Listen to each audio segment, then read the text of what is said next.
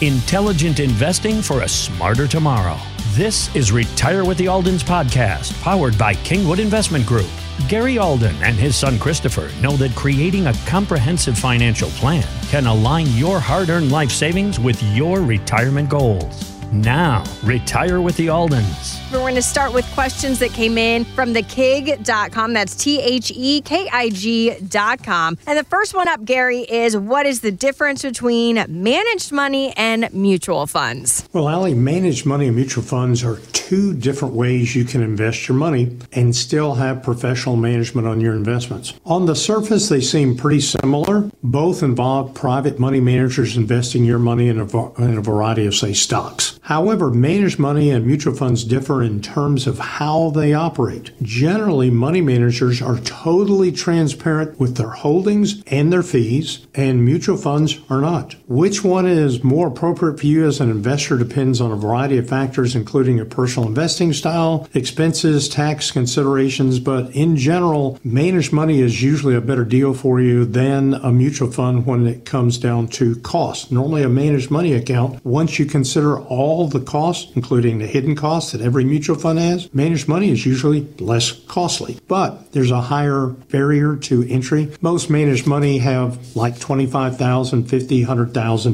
minimums. Or a mutual fund, a lot of mutual funds, you can start with 50 bucks. But one of the main distinctions between a mutual fund and a managed money account is the way that ownership is represented. When you buy a mutual fund, you are buying shares of the fund itself. Each share represents a percentage of ownership of the collective investments of the entire fund. So, hence the word mutual. You mutually own it with thousands, hundreds of thousands, maybe millions of other people. However, when you give your money to an account manager in a managed money account, that manager is going to buy securities on your behalf, deposit them into your account, and you actually own the shares in your each individual security rather than owning shares of a pool of investments in a mutual fund. So that's what makes a managed money account generally a lot, lot more tax efficient than a mutual fund. We could go on and on and on, but that's the main key basics. And if anybody has uh, more interest in managed money, we'd be happy to sit down and have a discussion with them. Got it. Well, thank you for clarifying those. I know there was another question regarding Social Security and divorce benefits. What did this person need to know? Well, I tell you, they sent this into our website. I looked at this about,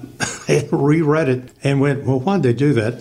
But I did not know the answer. So we had to go out and do some research. In fact, this probably took us a couple hours worth of research till we finally found the answer. So this lady wrote in and she said she was married twice to the same man. Now, there's maybe the first mistake, but anyway, uh, twice to the same guy. Collectively, the two marriages were in excess of 10 years. And that's what you have to have at least 10 years of marriage to an ex spouse to be able to collect on that ex spouse. But independently, each of the marriages did not make the 10 year mark, but combined they did. So she wants to know is she eligible to draw on her ex spouse's Social Security benefit? And the answer is yes or maybe a no, depending. And here's what we found in the research the research says if the remarriage occurred before the end of the calendar year following the divorce, in other words, the next year, mm-hmm. the two marriages can be added together to make up the 10 years. And you can also even count the time in between. But apparently, if it goes past the following year of the first divorce, that you can't add the two together because that's what we found on the Social Security website. So uh, if anybody is out there and married to the same person twice, I actually know one person who did that. I used to live in El Paso. We won't bring Mr. Mike up. Uh, but uh, anyway, uh, divorce benefits and Social Security, as, as if you've been listening to our show anytime, there are thousands and thousands of possibilities and combinations of rules and regulations on the Social Security website. When Social Security was first put in existence back in, I think, 1932, Social Security, the rules and regs were about 25 pages long. Basically, when you turned 65, you got a check, you died, it went away. That was really basically the rules. Today, there are over 8 15,000 pages of rules and regulations on Social Security. And most of the time, when you call in Social Security office and ask them a question, many, many times you will get the wrong answer if it's a complicated question. So if you didn't get the right answer from Social Security, maybe you didn't like their answer, give us a call or send it into our website and let us do some research for you and maybe get a second opinion on that Social Security question. Thanks for listening to Retire with the Aldens, powered by Kingwood Investment Group. To schedule your complimentary financial plan, call 281 626 7905 or visit thekig.com.